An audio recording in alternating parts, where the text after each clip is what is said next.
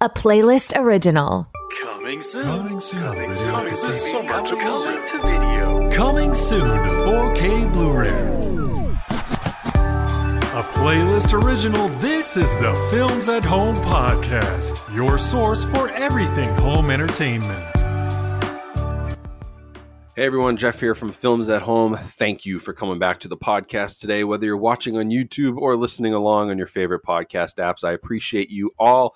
Today's episode is going to be a really good one. Uh, we're taking a little bit of a shift away from purely physical media, but still very much movie related, collecting related. Uh, we're going to be talking to Ben Scrivens, who is the president and CEO of Fright Rags. Now, if you're watching on YouTube right now, you probably see I'm wearing my Fright Rags Boogeyman Club Halloween t shirt. And Fright Rags has been around for a while, and they have pretty much, in my opinion, the best collection of horror movie merchandise from shirts and pins and posters and merchandise just across the board with so many great franchises that they've been able to license out. So uh, it's really interesting to talk to Ben because we're going to talk a little bit about like entrepreneurship and how that business started. Uh, we're going to talk about licensing the movies and the rights issues that he has with t-shirts same sort of thing that affects physical media. And we're also going to talk a lot about his collection and you know how he curates a horror movie collection some of the really unique things he has in his collection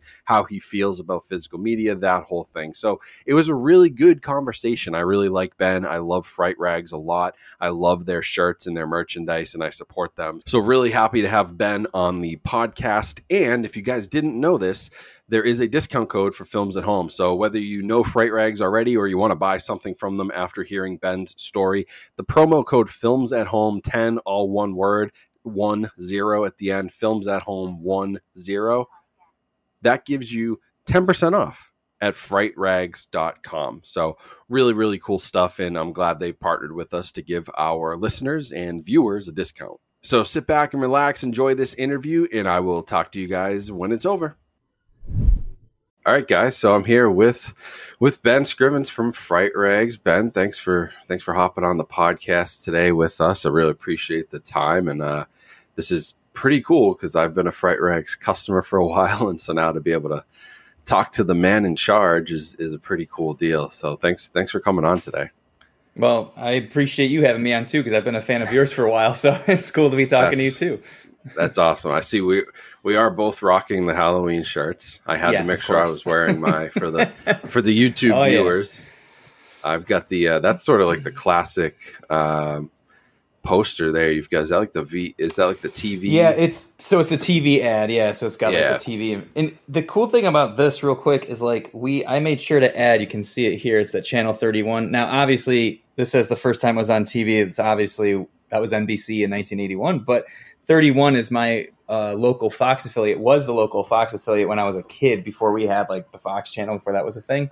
So that was the logo I would always see because that was what they showed horror movies on. It was like you know it wasn't cable, it was you know Yeah. regular local TV. So we always added that to uh, our shirts. Plus thirty one Halloween ten thirty one. It kind of makes sense too. that you're right. It's a good tie-in. Yeah, I love that one. I've got the uh, I've got the new. I think this is a newer design, unless it was reprinted. Because It I was just got this reprinted. Yeah, it's it, that was a reprint. We did that. Uh, oh my god, it could have been two years ago already. I can't remember now. Uh, it might have been 2020 or 2021. We we originally released that, and then we did a reprint for halfway to Halloween. Yeah, so I've got the for anyone not watching and listening, I've got the the Boogeyman Club, which is like a play on the Babysitters Club, which I just I loved because growing up, you see these all over the school library, and I was like, oh my god, the Boogeyman Club, that's so great. She's babysitting. It's like it was such a great tie-in. It was really really good idea, really fun shirt. So um, yeah, I I love this stuff. I love horror movies, so you guys have always been my go-to for the merch. Um, so it was super cool to get to work with you on a couple things. We did a couple uh, quick ads, and I have a promo code for people, so we'll plug that at some point at the end. But um, it was just awesome to get in touch with you and like actually work with you guys. Was like surreal for me. So much appreciated. Um, Cool. It's a definite. It's an easy thing for me to to work with you because everyone you know loves your stuff, and I love the stuff, and uh, obviously a lot of people listening and watching love the shirts um, and love horror movies. If they're following me, they probably know that by now. So, um, yeah, this is just super cool. So I'm fangirling a little bit. Um, but anyway, I wanted to ask, like, you guys, so you're you're out of New York, right? Because I always thought, for some reason, I was just having in my head that anybody who's doing this sort of stuff is in LA. but it turns out you guys are you guys are a lot closer to me than I thought. Yeah, I mean, we're even we're not even near New York City. We're upstate New York. Like we're Right. I always tell people we're Canada because that's we're only an hour away from the border, you know. You're right though. Right. Like LA is definitely like the hotbed and if you look at our sales and our demographic and where and even the territories we sell in, LA is by far the biggest city in the country that we sell to. Um, that is always number one, and then you know it's a mix after that. It's usually like you've got like uh, Texas and like Dallas and there, New York City and Chicago, and so you know obviously the major cities and other things. But Yeah. LA is just like if you look at a heat map, it's just like boom, it's just huge for where we sell. Yeah, I figured because it, it it was surprising. I just assumed I was like, yeah, obviously entertainment, com- L.A., but Rochester, New York, right? Which I've actually I've I've been up there. It's like what? It's like an hour from Toronto ish. It's uh, it's border. about yeah, it's an hour from the border, and then Toronto's another couple hours away from that. So you could get to hours. Toronto in about three hours, depending on, on the line at the border. If you can get right across the bridge, Yeah. you're good. But sometimes that takes a while. But uh, Oh, we go I've- to Toronto a lot. I love it up there. So, do you have a lot of sales going on up there too? Is that is that kind of popular in the area? Are you guys doing like shows and stuff in that region? Well, we we do have sales in Canada and Toronto. We don't do any shows in over the border. Like Niagara Falls has a big show, and that's really close to us. The problem Mhm. with is getting all that merch across the border. Yeah, and it's a lot of effort and a lot of paperwork and i've heard horror stories where you get pulled over and next thing you know like you're just you're screwed basically. And honestly it's it's not worth it. It's not i mean i know we could probably like we do some shows mostly monster mania in cherry hill outside of uh, cherry hill new jersey. It's outside of philadelphia. Um, it's right across the ben franklin bridge into jersey. But and we do some horror hound and we do like we've done the halloween convention in pasadena before. But um it's it's not something we have to do for the business in terms of like a revenue even though we do make you know money there it's travel Sure. costs there's a lot of time so we t- tend to not do a lot of shows these days because it's just we, we're so busy doing other things i like going to shows and seeing people and customers and stuff but you know like a lot of my friends during covid were decimated because that they relied on shows and they didn't really have another presence or too much of another presence where we're always you know like online is our business and then going to shows Right. is just sort of a fun thing Yeah, no, I mean you guys do a great job online. I see the stuff everywhere. So I mean you're right. I mean I I work in marketing. We're seeing the same thing everywhere where it's like, yeah, shows are shows are less important than how many people you can get the stuff in front of. Um, yep but I'm cu- I'm curious how how did it all start? You know, where did where did it all come from? How did you become, you know, the horror movie merchandise guy? Essentially, I mean that's you- you're the biggest one I know of. Well, I appreciate that. Um, well, I it really started out of this desire to do something creative. Like I've always had this creative streak. Like I've always like as a kid, I wanted to be a comic book illustrator. I wanted to be a filmmaker. Mm-hmm. I went to school for that. I went, you know, I wanted to be a musician. I wanted to be in my you know, my brothers and I had a band. I wanted to do that. So always about creating something. I just never really stuck with anything. Like as much as I liked drawing, I didn't really take it anywhere further than in my bedroom sketching with my friends or whatever.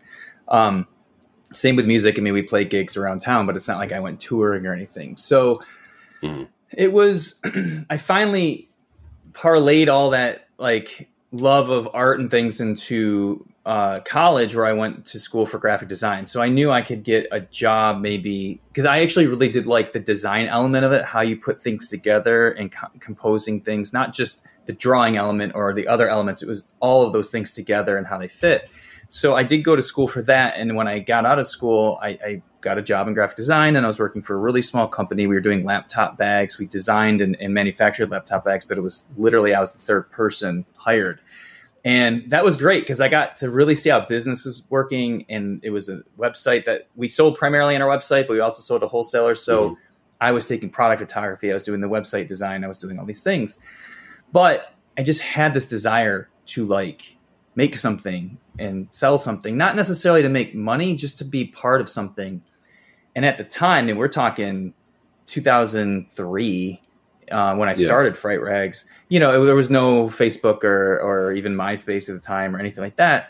There was all these horror message boards, and I was, as a fan, because I've been a fan of horror all my life, I was on these message boards all the time, and some of the message boards I would go on would be like uh, people that would made masks and and and like stuff like stuff from the films that I love, like a Michael Myers mask or a Freddy glove or something like that. And I thought, what could I do? In in high school and in college, I was actually screen printing a little bit in classes, like my art classes and stuff. So I always liked kind of weird and quirky T-shirts. Like that, I was kind of known for that in high school, and um, just because I liked you know, like just the different skate companies I would wear certain stuff or whatever. And Yep. I thought I never owned like a horror shirt. Like I love horror movies and I love like weird t-shirts. Why haven't I ever owned a horror movie t-shirt? like I think I owned an Anchor Bay promo Halloween one from the 1998 release or something, right? So I went looking online and the only thing I found at the time that was anything close to what I would have done or wanted to do was a company called Rotten Cotton, uh, started by Sean Lewis, and he had had a magazine back in the '90s, and I think he kind of parlayed that into doing T-shirts, and he screen printed, and that, was cool stuff, but it wasn't. It was a little edgier than I was looking to do, and it wasn't the same style I wanted to do. So I started thinking, what can I do that's different? And I came up with this concept. I don't know how it came up with it, but one day I thought of like I just see these bumper stickers and things all around, like what would Jesus do? And I was like, what would Jason do? You know what I mean? And I thought that was funny. to me, it spoke to me as a fan because I thought, oh, that's kind of funny because it's very tongue in cheek. So I, I did this WW hockey mask for the J and then D and a question mark. And I thought that's really clever because people would know that automatically. They don't really Yep. even need to be a fan, they just know. And I looked it up on Google. I was searching and searching to see if it had been done before, and I couldn't find any evidence of anything out there. So I was like, I wonder if people would buy this on a shirt. And at the time, one of my good friends, you might know him. Uh, his name's Justin Mabry. He went on to start Trick or Treat Studios with Chris Zephro. He's done all Okay. the. I mean, if you know that company, I mean, he helped form it. And Yeah, I don't know him, but I have a lot of his stuff. well, yeah. So this was way before that. He had a company called Night Owl uh, Productions, and he did Michael Myers mask and all these other things. So we got to be really good friends. Yep. We're the same age. We'd be on the phone for like hours and hours. And I showed him these designs. It was what would Jason do, and this ho- just a regular hockey mask, a part six hockey mask, no text. And I did this like really cheesy Michael Myers and says trick or treat underneath. I mean, I look at these designs now and I go, ew, you know, I just they're so gross. Um, but he goes, you should put him on my message board, see if people are interested. And I didn't want to like spam his message board with my stuff, you know. Um, but people really like them. So just based on the response of people saying, "Hey, that's really cool. I would buy that." I literally over a weekend like coded a website, uh, came up with a name, got a PayPal account to link up to it. Like I did all of that over like three or four days. And I was just like, and then I ordered, I ordered 60 shirts, 20 of each design, and it cost me like 600 bucks because I did it online. It was just crazy. And my, so at the time, like I was living in an apartment with my girlfriend. We were engaged. We didn't have kids or anything yet. And uh, she's like, what the hell are you doing spending $600? Like, we don't have that kind of money. I'm like, I don't know. I think I'm just going to buy some shirts and see if I can sell them. Like, it was literally a whim. I didn't know one, like anything what I was doing. I knew nothing. Like, I barely even knew how to get the stuff shipped. You know what I mean? So I just started selling them, and they would sell, you know, here and there. I mean, the first pop on the message board, I got a few orders and stuff, and it was just fun because people would then post about it or like say, "Hey, I got it," and it was cool. And then people sending me like, you know, whatever that was at the time, 15, 20 bucks for a shirt, and I was like, people are sending me money so I can send them something that they want. Like it was a trip. So yeah, that's really sort of how it got started and then i just i just kept at it even though at some days like there was wasn't orders for like two or three weeks you know i would just keep at it So what what was kind of the big uh the big boom moment? Was it was it social media? Was it when Facebook and all those things kicked off and you could start, you know, really going hard on the, the online marketing? Was it just e-commerce in general picked up? Like I guess what what made it to to get you to the point you're at now where it's like I'm sure you're not getting uh orders every two or three weeks. I'm sure you're getting no. many more than that now. Yeah. Uh, you know, I really attribute it to not one thing, uh, really time. It was time. Like, Yeah. uh, uh, one of my favorite marketers, Seth Godin, uh, coined a phrase: uh, "It takes five years to become an overnight success." So there were so many nights and days and you know at my job when I was supposed to be working I would be doing this stuff and at night when I had you know free time or whatever middle of the night or whatever I was working on either new designs or or at all of a sudden seeing like my, these ideas are beyond what I can do. I'm going to hire a person you know a, a freelancer to do it. It was just it was like slowly just dr- putting drops in a bucket until it filled up. So there were moments though like 2005 at the end of that it was is actually november 1st i'll never forget it because it's the day after halloween uh, i had been talking to hot topic and they actually bought like 2000 shirts of my nosferatu design which it was an equally amazing and scary moment at the time because if you're familiar with how those types of companies work and this is every company and a hot topic when you're selling wholesale they'll place the purchase order but you have to you know not only you know get the shirts print them first of all, there's a 60 page manual you have to read to like, you have to tag everything and fold them in a certain way. You have to get trucking companies to pick them up certain, you know, all these logistical yeah. things, which is fine for a certain company, like other companies. For me, it was me, literally me in my house. Um, yeah. And you also have to ship it within like three weeks and you get, they pay you in 90 days after that. So it, it's like, you're out all that money. And at the time, I mean, 2000 shirts, you know, and I actually really lowballed the price to them it was a lot of money. I couldn't just afford that. So it was a lot of work. Um, and at the time, we had switched over to um, a guy that was printing out of his garage for us. He did that for like five years for us. That was all of our shirts for like the first five years were printed out of the garage, ah. except for that first order.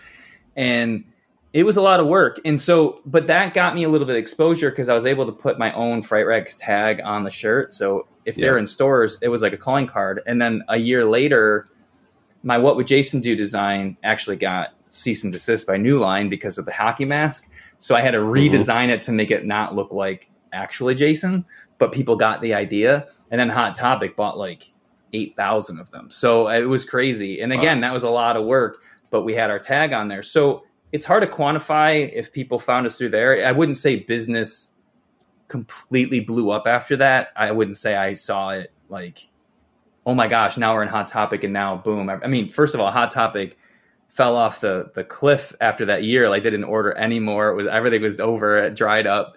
Um, we sell yeah. into them now, but I mean it, that it was not going to be the way forward for my business. I decided I'm going to focus direct to customer only, uh, and which is what we still are for the most part. Even though we do some of those wholesale things, we are 90% direct to customer, direct to consumer.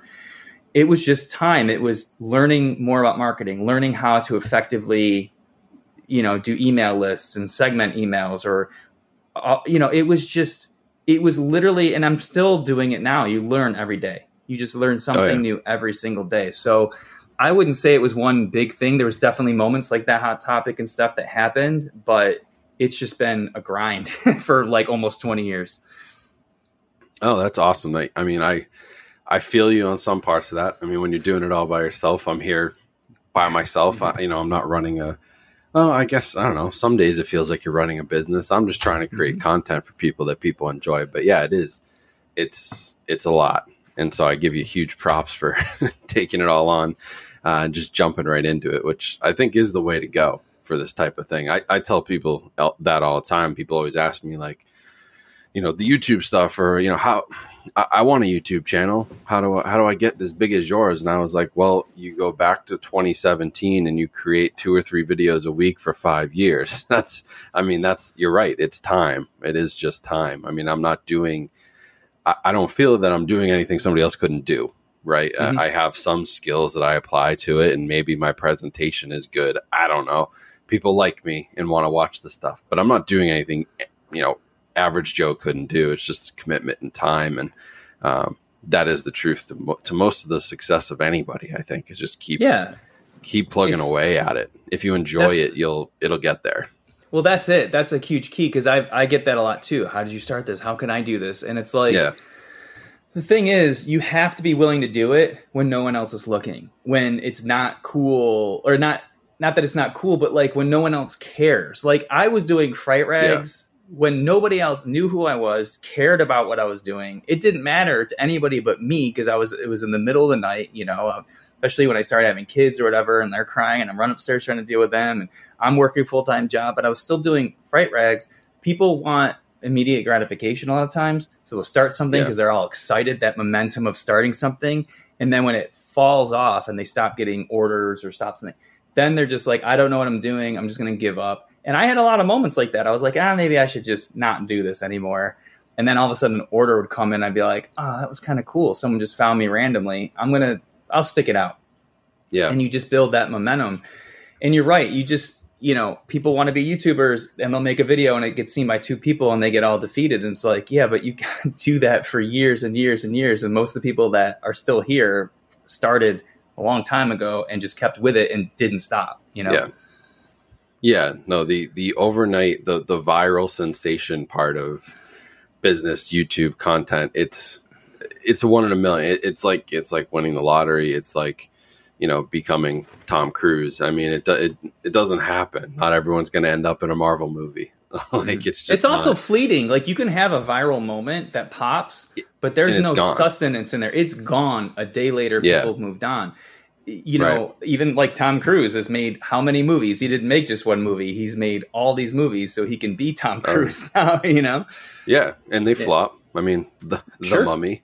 I mean, that's not, that's not not a good choice. But then he does Right. Top Gun again, and it's like okay, Uh, huge. He's he's back yeah. on top. So Mhm. yeah, I mean, it is. You have to keep at it, even when you that that is frustrating for people too. You go viral, and I had that feeling at first. I had a couple videos that did really really well in the beginning for me anyway. You know, 10, 20,000 views, and I was like, Sure. all right, I got this, and the next one gets you know three hundred. Um, but yeah, you just. I mean, if you enjoy it, then you keep at it and you keep going and growing. So um, Yeah. I do. I think that's it. Just time and commitment and you know passion too. Passion matters. You've got to like what Oh, you're doing. So don't don't try to YouTube and don't try to create content or start a business around something just because you think it's going to make money because that's a yeah. Don't do it for the money like- at all. yeah, it, you'll just fall off. It's going to be something you like to do, or you're going to hate it very quickly. So Yep. good advice. Um, I did want to get back to something you mentioned because I want to ask about this with the cease and desist on, on the Jason. so at, at, at what point, you know, you start doing, if you do a Halloween t-shirt and you're selling 20 of them, maybe it goes under the radar. At what point did the letters start coming in and you had to start dealing with the licensing to, you know, get Anchor Bay and get Universal, Paramount, whoever on board with what you were doing? I mean, that again took some time, and I knew when I started the company that eventually I would have to have licenses. And in fact, it's it's funny. The first license I ever got, and I still have it today. I think it was within like, think it was literally within the first few months I started the company. Was well for people who can't see it, but right behind me there's a poster for Sleepaway Camp Two. That and Part Three, I got the Mhm. rights to from the the director of that movie, and uh, we still have them to this day. But um, I knew it was I, it was a thing that I had to do. I just didn't know Yeah. how it worked. So I reached out to companies. I even reached out uh, to uh, Trancas and Compass International about Halloween because it's my favorite movie of all time. And I even sent them a shirt that I did that I sold in very. I mean, I sold like thirty-one of them, and I was like, "Here's what example of our work." And they're like, "You can't do this." you know what I mean? It was it was so like Right. ignorant. Like there's so many mistakes that I made, but um, it you know I would get these small licenses over the course of a few years, and they were like, I mean, little little things like no one even knows about uh, and has ever heard about. But it was every time I got a new license, it was a, a little feather in the cap and a little learning experience. Like one would have this stipulation that I'd never heard about, so I'd have to Google and learn about it. And then next thing you know, the Mhm. next one would have that and something else. So it wasn't till when we really started getting into it, it was probably around 2011, 2012, because we had gotten the first sort of pop one, you know, one that we got that like I thought was like, oh, cool, like a little bit of a bump up was Topps, and we worked with Mars Attacks, and we were able to do a limited edition uh, poster and shirt by Jason Edmiston. Um, and it was very limited deal, but it was cool because it was a license thing. And Yeah. then after that, Evil Dead 2, I really think of as our big first license. That was actually 10 years ago because we did it for the 25th anniversary. Now we're doing stuff for the 35th anniversary. and that really started this kind of the ball down the hill because once you have that or something like that, you can go to another company and be like, well, we have Evil Dead 2 or something. And they might be like, okay. And then you get that license and you go to another company, a bigger company, you start stepping up the ladder and now we've got three licenses or four licenses, and and it just goes up from there. And so it was a pretty quick thing at that point to start really transitioning. I mean, it still took a few years, but it, it was a Yeah. more of a direct path as opposed to here and there. Um, and so that was up until then, I'd only received a few letters. Thankfully, I mean, I did get have to s- spend some money out of court, if you know, several thousand dollars at one point to settle and stuff. But you know, again, it comes with the business, and um, you know, when you're doing that kind of stuff. But uh, luckily, these days, you know, we don't have to really worry about that anymore because we've licensed everything. Yeah, and so so I mean, you you mentioned you went to the director for Sleepaway Camp two and three. Is it more typical to go through the production companies or, or whoever owns the rights? But then, do you still have to like run these by a director, or you know, does John Carpenter have to take a look at the Halloween shirts and say, okay, those are good to go?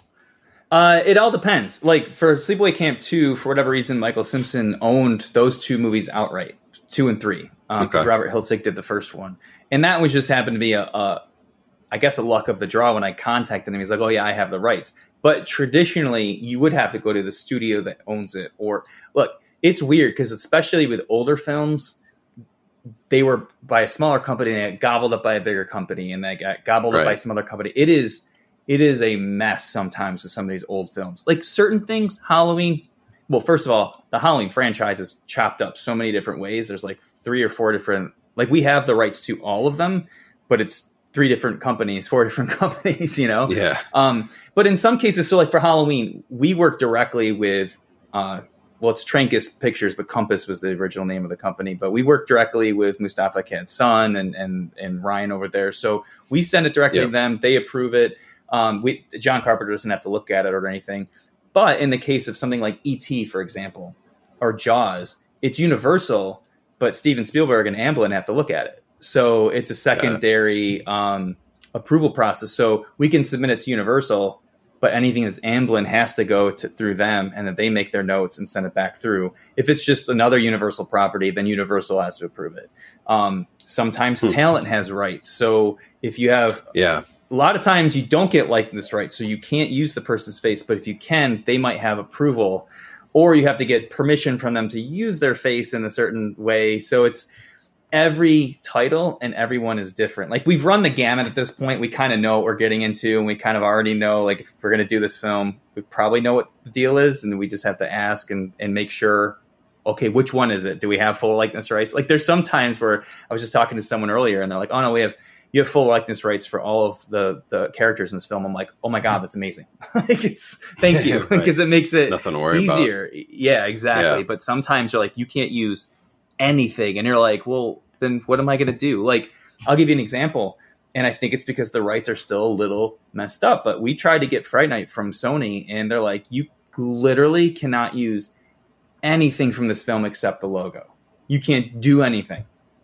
Ah, And I was like, um, and then I'm not, I mean, it was a lot of money too, like a ton of money, like for that title. And I was like, that's ridiculous. But I think a lot of it is because you're seeing a lot of these writer directors in some cases, and I know you probably know about this with Friday 13th and other things. The rights Yeah. are getting all kind of weird if, if companies hadn't like renewed things. So I think in that case, I think Tom Holland is starting to get some rights back. So they don't want to do anything because they don't want to get sued. So they're like, nope, you can't do anything. We can give you the logo, but that's it. But who's going to use that? Yeah, no, that, it's a, it's say. an issue. We we see that in the physical media all the time. In the like that Friday the Thirteenth set from from Shout Factory was probably nothing short of a miracle that they got everybody on board to sign off on it. Um, there was a Mhm. reason why you could only get the first. I think it was the first six or maybe eight that they would sell in a set, and the others were separate, and it was it was a mess all over the place. Um, and Fright Yep. Night's another one that is is hard to get your hands on, and yeah, these things are it. It, affects everything. It affects so much, and it, it kind of sucks. It's sad because like a movie like Fright Night is so big, and it sucks Yeah. that you can't you can't make a good T-shirt for it because all you get's the logo. They can't get it out on Blu-ray or 4K because there's rights issues, and they're worried about it. And then these movies, I don't know. I mean, they start to they start to lose the public eye after a while if you're not if you're not out there in the public where something like Halloween has been so.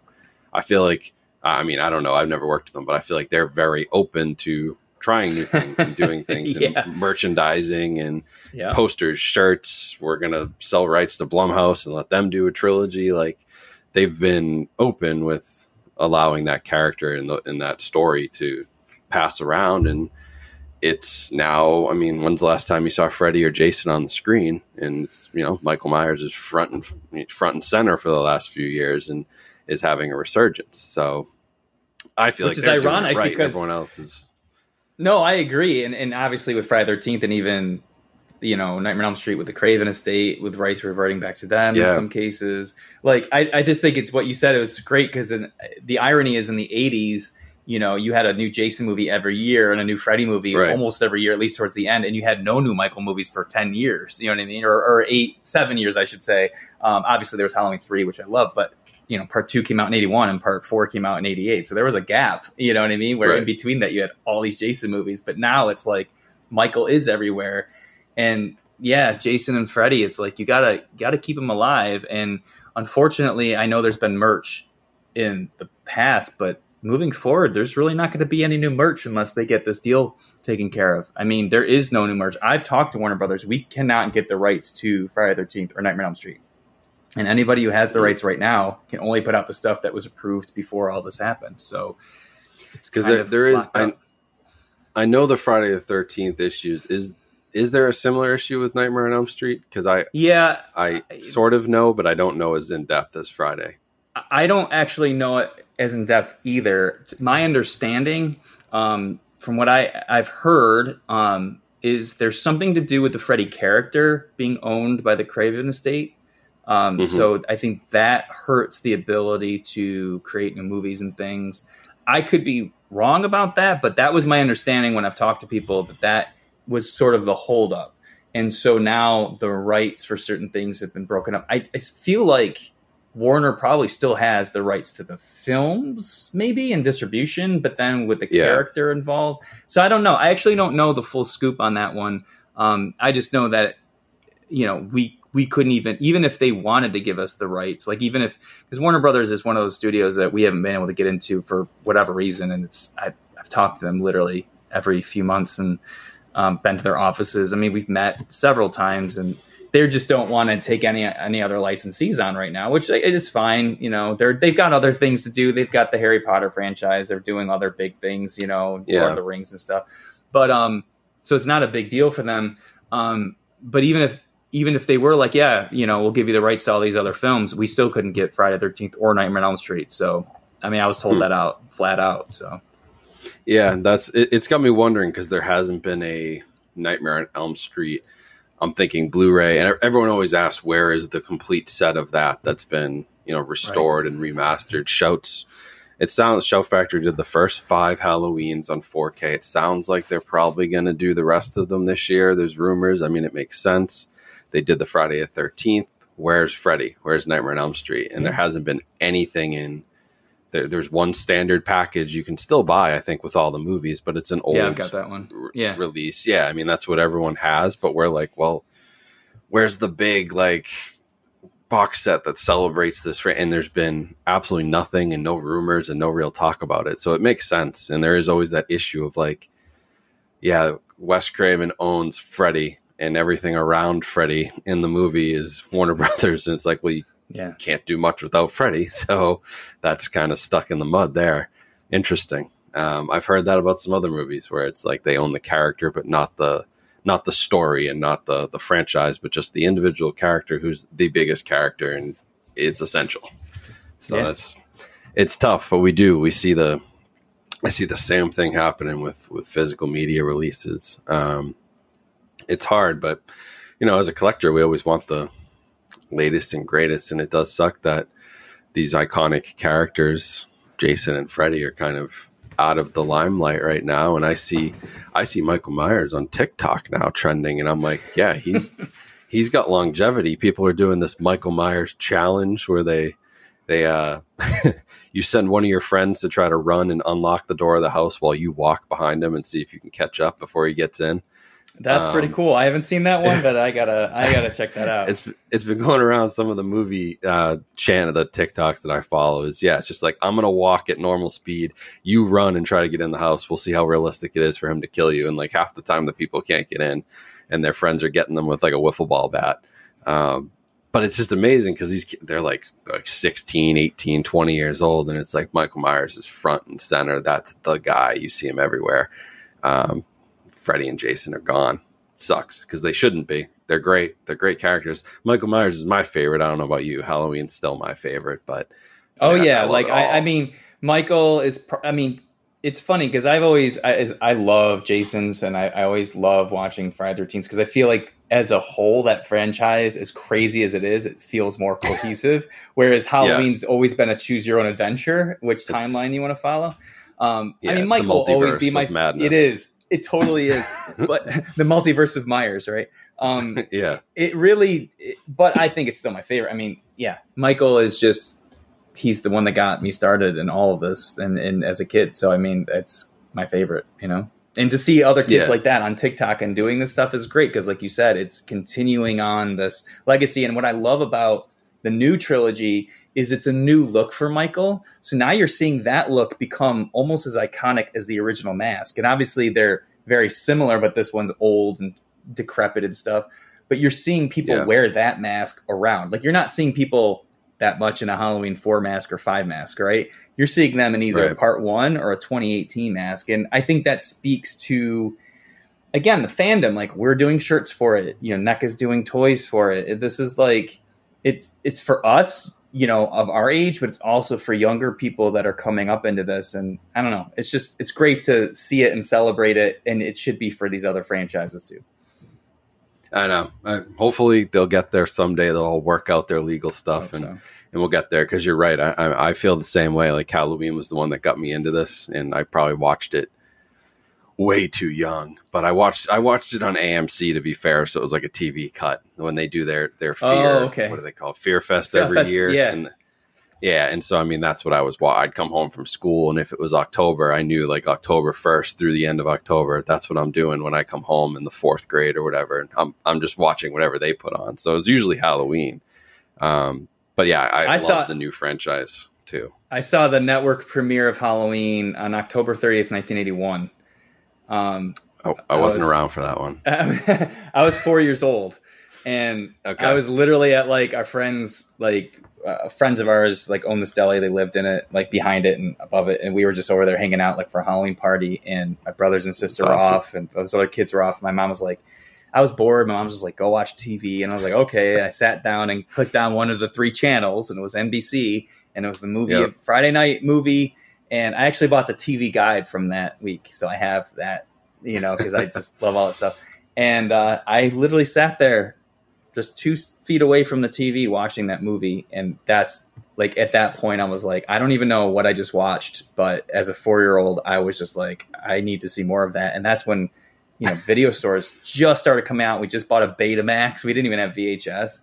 And I would look at all the movies and be like, who has like a mask and is killing people? Like, it's all I wanted to see. And my parents, I was the youngest of four, they let me watch this stuff. No one else was into it. It was just me. So, yeah, Halloween. I, I'm right there with you in terms of seeing it too young. So, Oh yeah, I think I probably saw Jaws around the age of four or five. That one while while staying on the Cape, so that one had an impact. Ooh. Um, yeah. we there was a Cape house. I always I always tell a story, but my grandparents had a Cape house and they had Jaws on VHS, and I'm like five years old. I go watch that, and then I go to the beach, and it's like no fear at that time. I mean, there were no sharks. There were actually no sharks on the Cape at that time. Now it's like now you go and you're living it real life. Um, Wow. But I did the same with Halloween and a bunch of other stuff. I probably watched way too young, but I mean, I it didn't hurt me. I, I hey, we turned out like- okay. I, that's that's what I, I love the whole like you'll you'll see it online and it's like oh that that guy he watched he watched too many scary movies and it screwed him all up and it's like I don't know if that's what did it um, probably not since there are Right. billions of us who have watched the same movies and uh, not gone insane so I, Exactly. I'd probably say he's the outlier um, Mhm. I, I do wonder though when you started this brings up a question I want to ask so you're in like 2003 there's not a bunch of horror movie merchandise it was almost probably weird to wear something like this, people probably looked at you sideways versus how like it's pretty accepted now. Like it was sort of this counterculture. Um, did you get any like blowback from any like crazy like groups or anything who are like, how dare you put this on a shirt, this killer on a shirt and sell it? Or uh, I'm curious because I feel like that was always a thing. Uh, maybe it was past this, but like the satanic panic and everything in the Mhm. 80s and 90s, it was like if you wore a Halloween shirt in the 90s, people were probably like, all right, Oh, that yeah. guy's in a cult and he's killing goats and maybe kids and like is crazy. it was just so absurd. Um, did you ever get any sort of feedback? I don't remember, probably because, first of all, especially in the first few years, none of those people would have known about me, right? I was so under the radar with what I was doing Yeah. that it was just the people that would have worn the stuff that knew about Fright Rags, right? I mean, over The the, years, people. I think we've, yeah, right, exactly. I think over the years, we've probably received, you know, especially now with social media. And it's so funny. Right. Sometimes I'll jump on social media and see like stuff that we post, and people will be like, you know, um, they'll say something. I'll be like, "Are you, are you following us? Like, why would you follow us if you think like that's too like?" I don't understand why this. I mean, may, I I understand things pop up in your feed and maybe the hashtags views. I don't know, but I'm like, if you're that far on one side of things, how did we show up in your radar? And like, why, like, why are you following us? You know what I mean? It's like I don't get it, Right. but whatever. I just kind of go, I don't know, whatever. It is what it is. I just keep doing our thing. I mean, you know, some people actually, it's the other way sometimes where people be like, that's not horror. Or you're like, we get this one person's like, you're playing it too safe. You're always playing it too safe with what you're doing. And I'm like, well, what do you want us to do? Like, I don't honestly, personally, don't feel like doing Cannibal Holocaust or like, you know, Mm. Serbian film. On this is not what I would do on a shirt. So I don't know what you want us to do, but like, we're doing things that we like, and also some of that stuff you can't get rights to very easily. So you know, Yeah. People might not like us doing ET or like Dark Crystal or something, but I'm like, yeah, but I was a fan of that stuff, so I'm gonna do it, and it's still within my wheelhouse. So if you don't like it, you can keep scrolling. No one's forcing you to buy it. it's you know what I mean. True.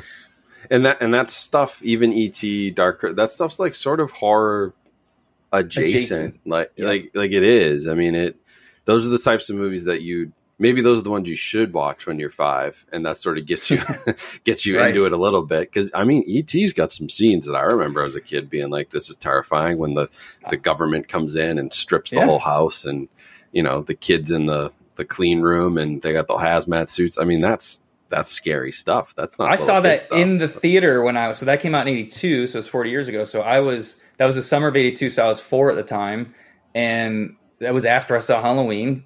So that was because I saw that in October '81.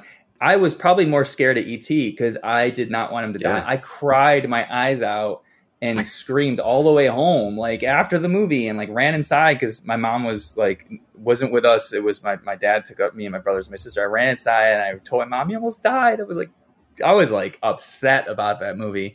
Um, Mhm. and that's still one of my top probably three films of all time. Uh, but That's anyway, awesome. yeah. So it's just funny when people are like, "That's not horror enough," and I'm like, "Okay, like, did we say we are only going to do this one thing?" I understand we're called Fright Rags, but like, you know, I like that movie too. you know, Right. Yeah. You don't have to put yourself in, you don't have to pigeonhole yourself. I mean, and, and that there is clearly an attachment from those movies to, at least those are movies that probably developed some horror fans because they saw that when they were five, Sure. six, seven years old. And, you know, it is, it ties back in. Um, I do. How, how do you feel about those movies? Like the, uh, the Serbian film, the Cannibal Holocaust, the stuff like that? Because I just, I, I draw a line, I think, for myself right around Hostel, maybe, is where I draw a line. And I go, that's about as dark as I want to get before it just turns into real, just, I don't know, depravity. And I, I, I don't know, I can't.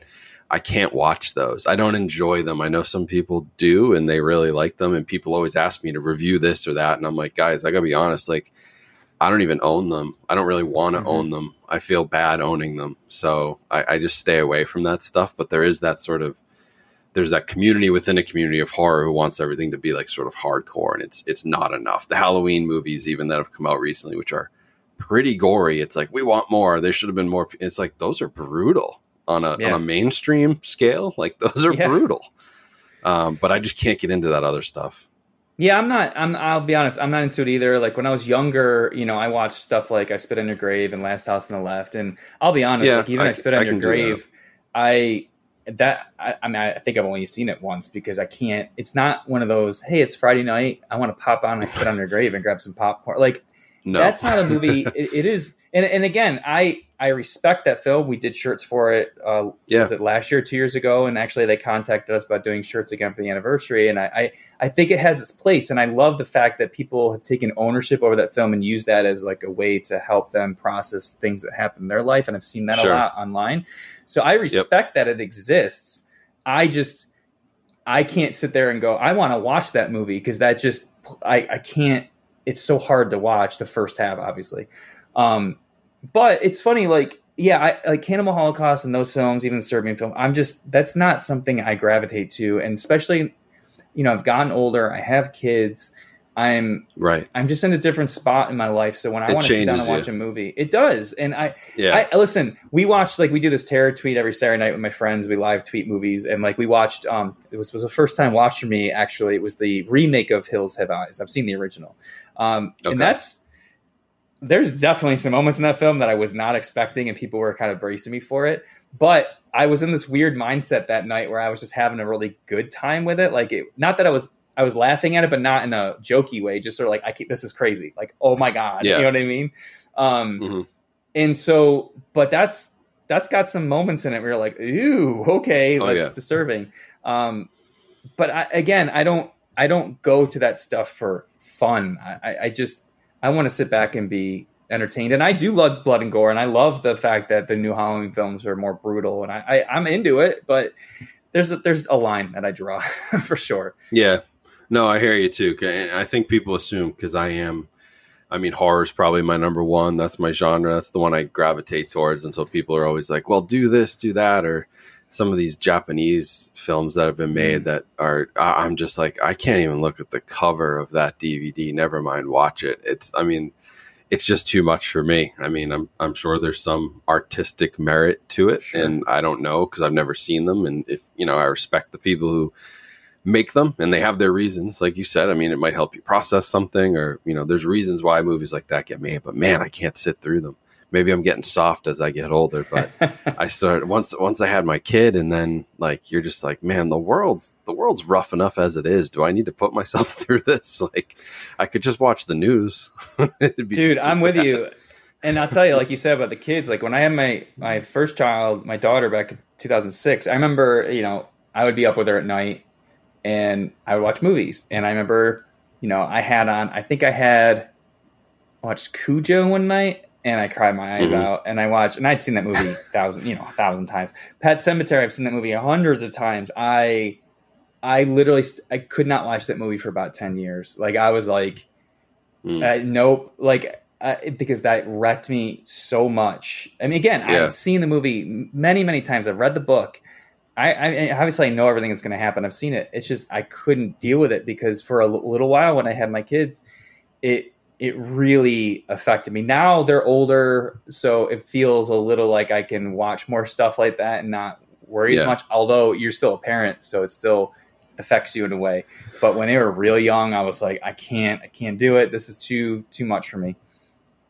Yeah, I'm sort of in that phase right now. It's like eh, if there's, it's like if the kid's like under 10 years old and they're in the movie, and I know that even if I've seen it before, but I know like oh something horrible is going to happen. I'm like, no, I, I guess I need a 10 year break too until they're like teenagers, and then I don't know, maybe I'll be able to process it better. And for some reason, I don't know, I never have an issue with like the the teenage babysitters getting getting picked. I know, right? Like, like my It's so daughter, bad, my but- daughter's turning 16 this year, and I'm like, I, you know, a lot of these kids in these movies are around that age, or they're they're right. supposed to be that age, right? And Yeah, they're for really whatever reason that doesn't bother. Yeah, exactly. Maybe that's why it doesn't bother me as much. But I'm like, my daughter's around the age that I started watching, you know, the movies that I watched. Yeah, Jamie Lee kids were getting Curtis, right, was only Yeah, what 18, right? Yeah. So I mean, that's the thing. Like, that's a weird thing to think about. I never really thought about that until you just mentioned that. But for sure, like when they were much younger, it was it was a harder deal. But you'll you'll be fine when when your kids are a little older.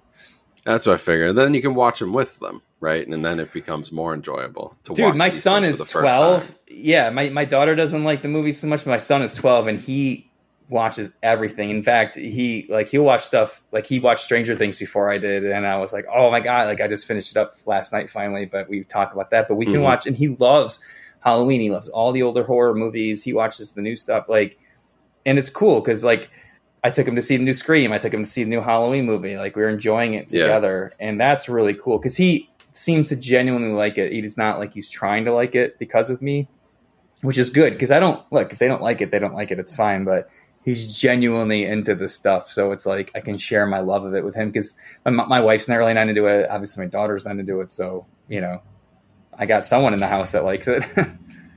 Yeah, no, I'm- I we'll see.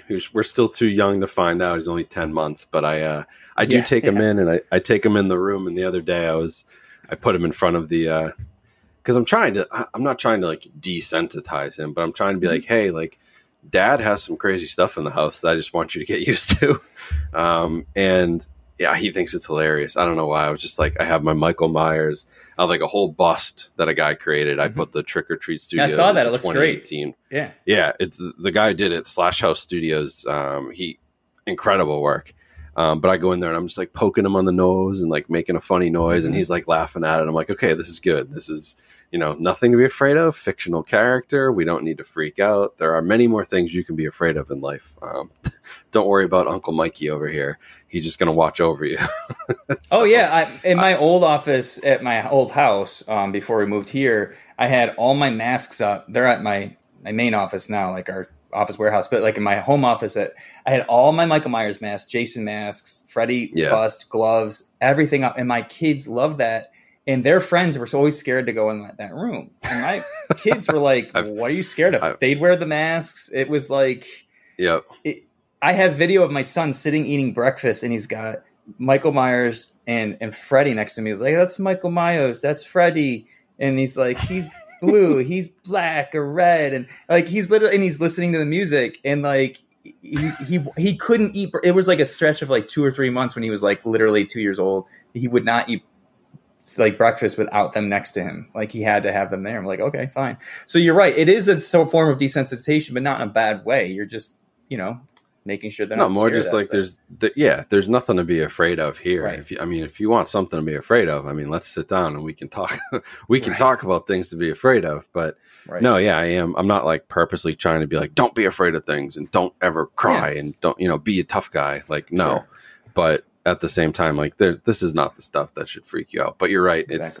I've had my, my wife has younger siblings and like she's she's got a 12 year old brother who stayed over and when they stay over my home office and movie room is the third bedroom so it's like they stay in here on an air mattress. And he was like uh, can you turn all the masks around so that they're not looking at me when i sleep? And i was like i was like yeah i can do that. I totally get why that might be weird in the middle of the night. Um, granted i don't sleep in this room so maybe it is a little scarier at 2 a.m when you wake up and they're peering down at you. But um, i get it. I totally get it. Um, Yeah. i did want to ask about your collection though because i feel like you have i don't we talked a little bit of, about it before we even get on here uh, about you have like the original halloween poster and um so well halloween 2 4 and 5 i think you said you had and Yeah, one, Um, two, four, and five I have originals of. Yep. which is unbelievable, like incredible. And then I, I love the posters behind you. We were talking the artwork on those; it's Mhm. awesome. Um, like, what are some of the what are some of the big things in the collection? And like, what are your you know what's your movie collection like too? I guess like, what are we? Are you pretty much focused on horror, or do you do you spread out?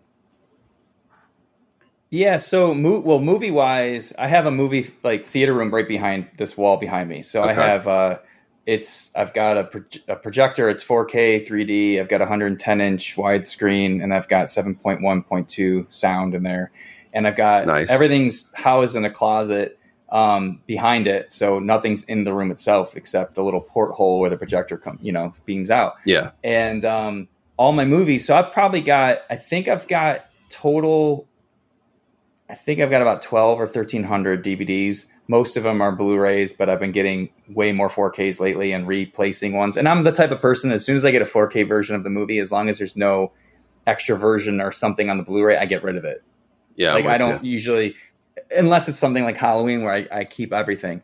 Um, same thing with DVD. I used to have all DVDs, and now I only have a few DVDs because I've replaced everything. So I've circulated out a lot of movies. Um, but it is probably, I'd probably say 90% horror and then 10% just stuff that I like, you know, comedies, whatever. Um, and I, I still buy them all the time. I'm still buying a bunch of stuff, and there's still a ton that I haven't even watched, and I just bought, you know what Yeah. I mean? Because I want to have it for the collection. Um, as far as like stuff, like I have a bunch of figures and masks at the office. Um, I've got a whole our conference room has tons of like trick or treat masks that I've gotten, but I've also got like the stuff that my friend, you know, Justin Mabry made from Trick or Treat Studios, like his own custom stuff that I've had for years, or um, I have like a custom Freddy silicone mask. I have some custom uh, Freddy gloves that uh, Anders from Nightmare Gloves made.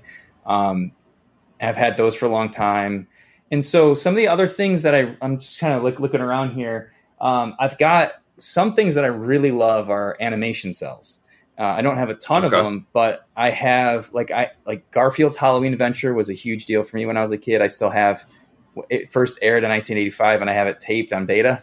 Um, and we were actually able to work with Jim Davis and and do shirts for it for the anniversary. Well, now it was seven years ago, I guess, because it was Mhm. 2015. But I have one of the cels matted and framed from when they're looking at the haunted house, and it's signed by Jim Davis, like "Happy Halloween, Jim Davis." That's awesome. Um, I've got animated cels from Creepshow 2 because that's like one of my favorites, um, and the the bumper uh, sequence from that. So I've got the one where the kids up in the Venus flytrap. I actually met the animator and he sold me some of the originals, and that one's pretty big. And I've got another one where he's got the magazine. And as a kid, my favorite show was He Man. I've got two animated cels from that. Um, so that's cool, and that, that's not something I'm actively seeking to like buy. But when it comes across, like when I can Yeah. get, and it, it makes sense for me to get it, like if it's He Man or something like that, I'm like, I gotta have it. Um, honestly, like I I don't collect as much. I don't want to say I don't collect as much horror stuff anymore, but it's like I have a lot, and it's like yeah. I don't need to keep adding a lot, to, especially because I also keep the stuff that we do, and we've been doing some figures and lunch boxes and stuff. So it's like I have that. Like I, I got to find a place for that stuff, and so I also need to find places for all these other things. So, um, oh, one, I guess one of the sta- other standouts in my collection, I have a few movie props. So, like on my bookshelf over there, I have some of the books they used from uh, Rob Zombie's Halloween. The um, the Dr. Loomis books. I've got a few of those Mhm. props and some of the uh, um, screen used um, name plates and stuff from from the uh, the people in the Senate the asylum. Um, Yep. And from Friday Thirteenth, two thousand nine, I have the hockey stick that they used. Um, I have the machete that when she's crawling through the tunnel at the end and he stabs her. Spoiler alert. I have that machete and it's cool because it's broken in half with a big metal piece around it. So you put it on your shoulder, and so it looks like it's going Oh, through okay. you. Um, and Yeah. then I have at the very end of that movie, if you remember, that wood chipper, uh, he gets caught in it and gets pulled up. And he, when he breaks the beam and lands, and he picks up that piece of wood and smacks uh, that dude over the head, I have that piece of wood. It's actually foam, but it's made Wow. to look like wood. Um, Yeah. So I have those, which is cool. And I've just got a bunch of other stuff that I've collected over the years. But like, those are the things that I, you know, are probably like my more, I guess, prized possessions because they're unique. You know, um, like I love figures and masks and stuff, and I still collect some of those things. You know, but it's, I don't know. To me, as I'm getting older, it's just the space it, things take up Yeah. it, you, you feel like you're more uh, a steward of all these things and you have to figure out where to put it all like for example like during covid because I'm, I, I play guitar i started collecting more guitars like you can see some on my back wall there but like but to me i've focused a little bit more on that because it's a functional thing and, and i can play it and not just have to dust it off every every couple of months or something Um, right. not that there's any, again, I, I love collecting. It's just I've probably shifted, cooled off a little bit on getting all the stuff that you know, all the stuff because there's a lot of stuff that comes out all the time. It's hard to keep. No, up, there is. You know, and it, it, it's been a recurring topic with anybody I've talked to that has a collection, and it made me rethink my stuff, was just like how you curate, and Yes. for everything from down, you know, from the movies, and you know, I I purged. I, I talked about this in the movie room video I did. saw but. I, I purged probably four or five hundred discs that I was like, wow. I just don't need them. I'm just not going to watch them. I don't need them. I will say I didn't get rid of a single horror movie because I refuse to. Because no matter how bad or good it is, I'm like I I can't do it. Um, but I purged a lot of stuff, and I have been way pickier with like what I buy when it comes to posters. And like I used to be like, okay, yeah, Shout Factory's putting out this release, and uh, yep, I'm going to pay the fifty bucks and get the poster and the two slip covers, and and it was like, okay, and then that's going to sit in a tube Mm-hmm. for five years because I don't have a place to hang the poster. So I've been I've been way pickier on on what I get, and I've kind of gone in harder on specifically the stuff I like, the Halloween stuff. Like you, I've kept all my releases, the VHS tapes, the Blu-rays. I have some signed stuff that I John Carpenter signed for me, and um, you know I, I keep that. I keep all the Jaws stuff because that's my number one movie. Um, and I am hunting down props. Although I'll say for those two movies, it's like you better hit the lottery to Oof. get a prop from Jaws or Halloween. Maybe someday I'll get lucky. Um, but yeah, those are the kind of things like I do really want to curate, and it is important because you, you don't want it to turn into like a. It almost becomes like a mental health issue at a certain point where you're like, oh my god, I'm I'm overwhelmed and Mm-hmm. anxious about even walking into this room because there's stuff everywhere. And when you hit that point, you know it's not good, and it's like you're not enjoying it anymore. So get rid of some stuff, keep the stuff you really like, and get pickier with what you buy. After talking to a lot of people on this podcast, I've definitely said, "Yep, I need to get pickier, and I need to get you know more curated." And I've felt way better about walking into this room Mm. um, in the last couple of months. So it's weird. This podcast has been like collector therapy almost. It's it's been it's been very helpful for the collector and me.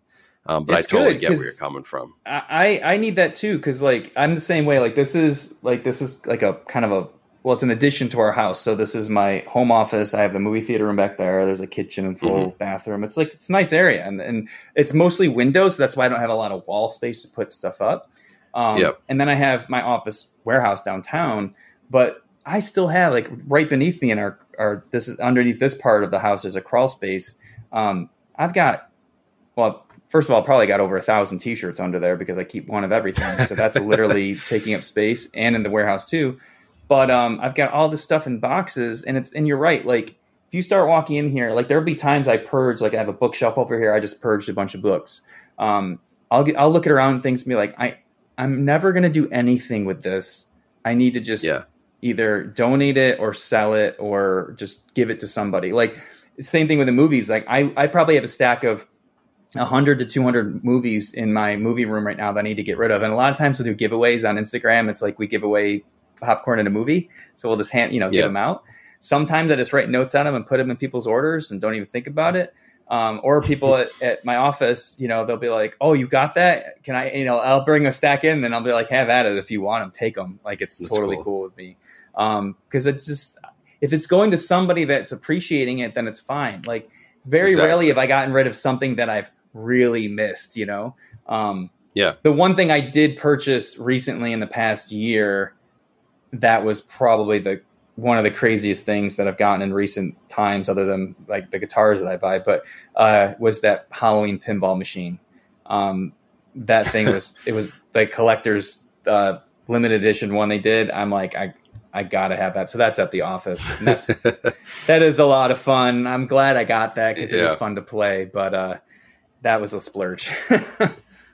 Yeah, no, I can imagine. But that I mean that's the kind of stuff that it is. Like it like you said, like it I would rather I would definitely rather the movies go to somebody. Like I, I sold a, a bunch in bulk for a buck or two to somebody who wanted to start a collection. And it, it was like good stuff. It wasn't like I was dumping bad stuff. It- some of it Yeah. was was upgrades. Some of it was stuff I had duplicates of because people once they find out you collect movies, then people start giving you movies, and it's like, uh, oh yeah, I have I Oh, I have yeah. eighty percent of what most people give me because it's all the popular stuff that everybody owns.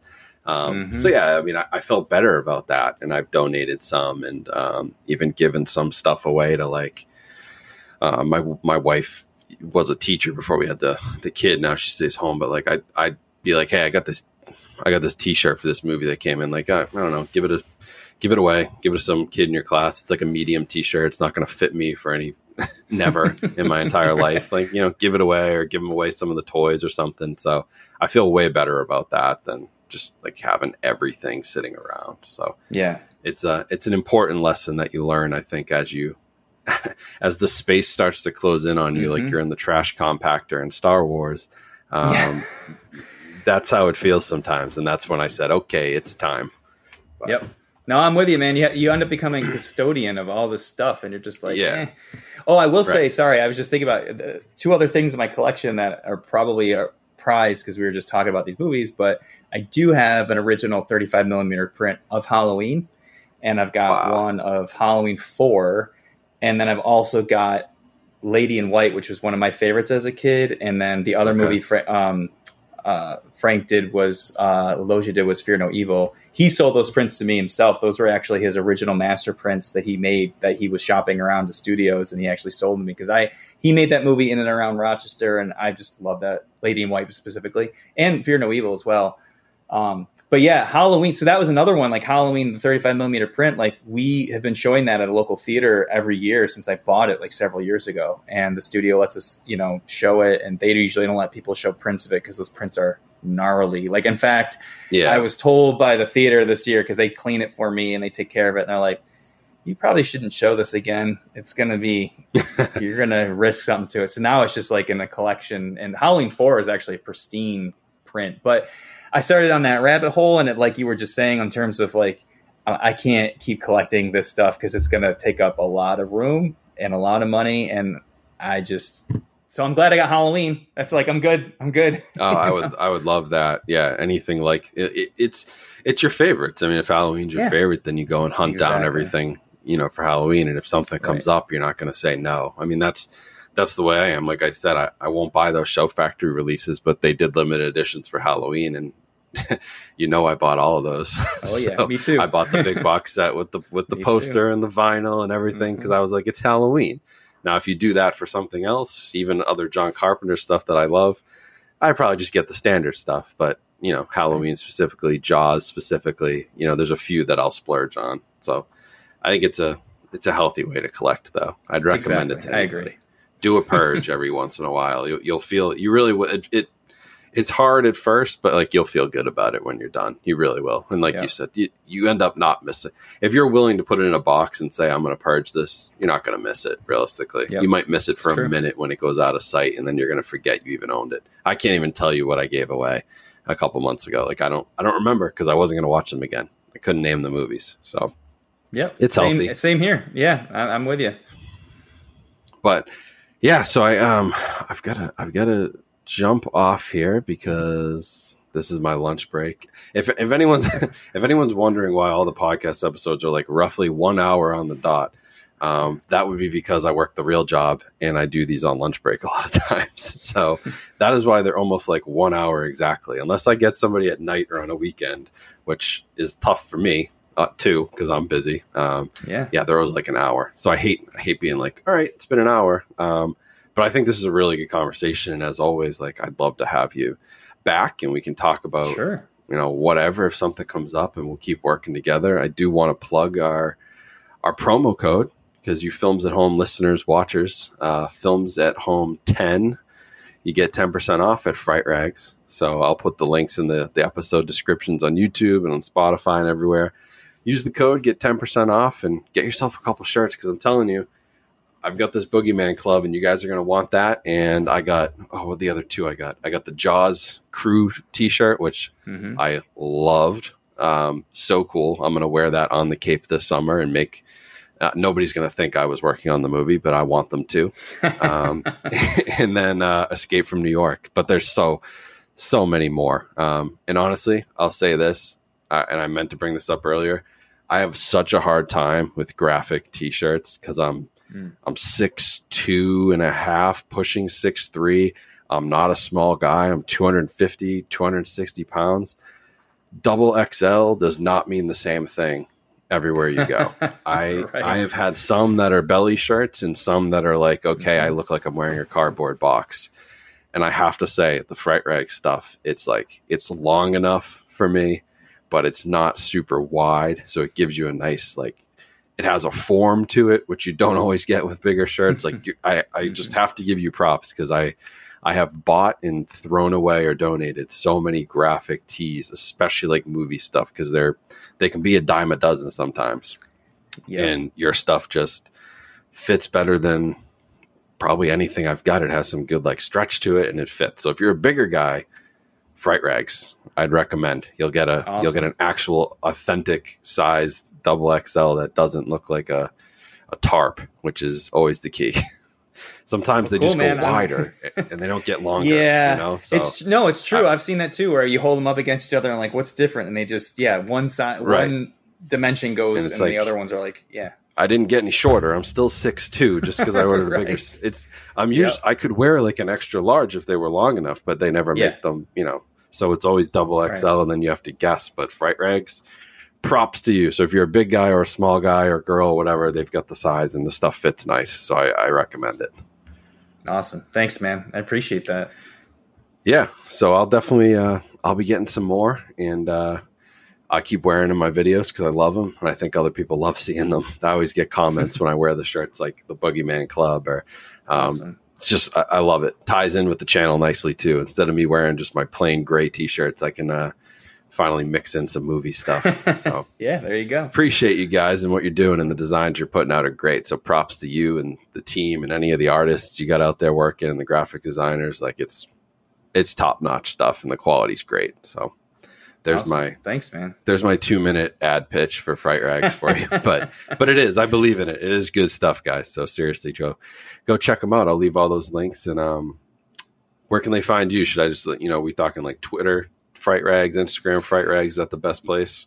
Yeah, Twitter and, and Fright Rags, or Twitter and Instagram both at Fright Rags. Um, Yep. and dabbling in TikTok a little bit more these days, but not a ton. Um, Love we'll it. see how where that goes. Um, Talk to me. But, I'll uh, do. You know, yeah. we can work it out.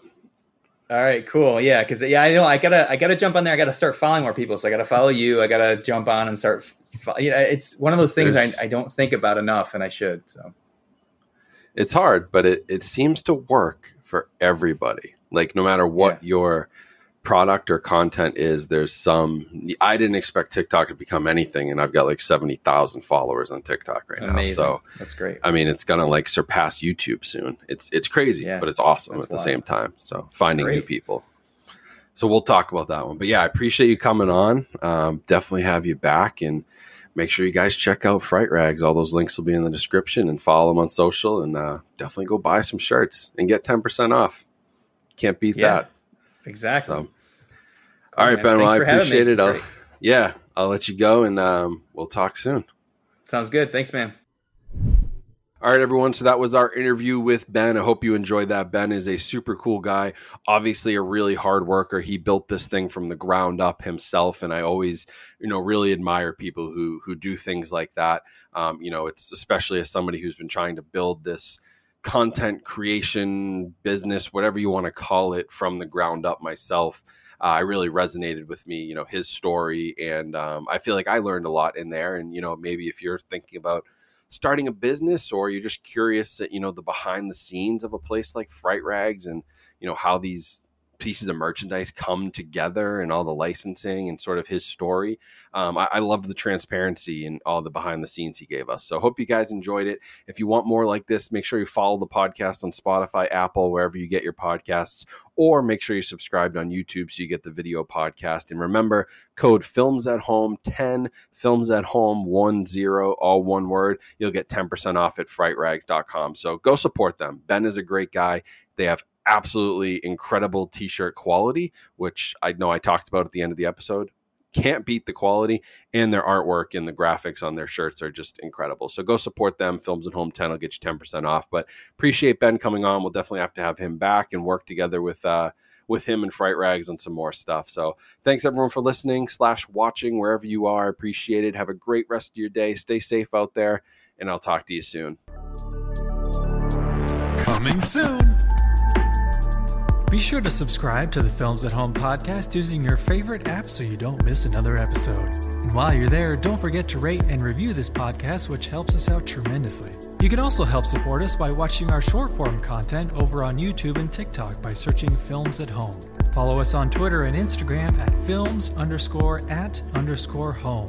The intro and outro were created by Elon Osborne. Thanks for listening. We'll see you next time.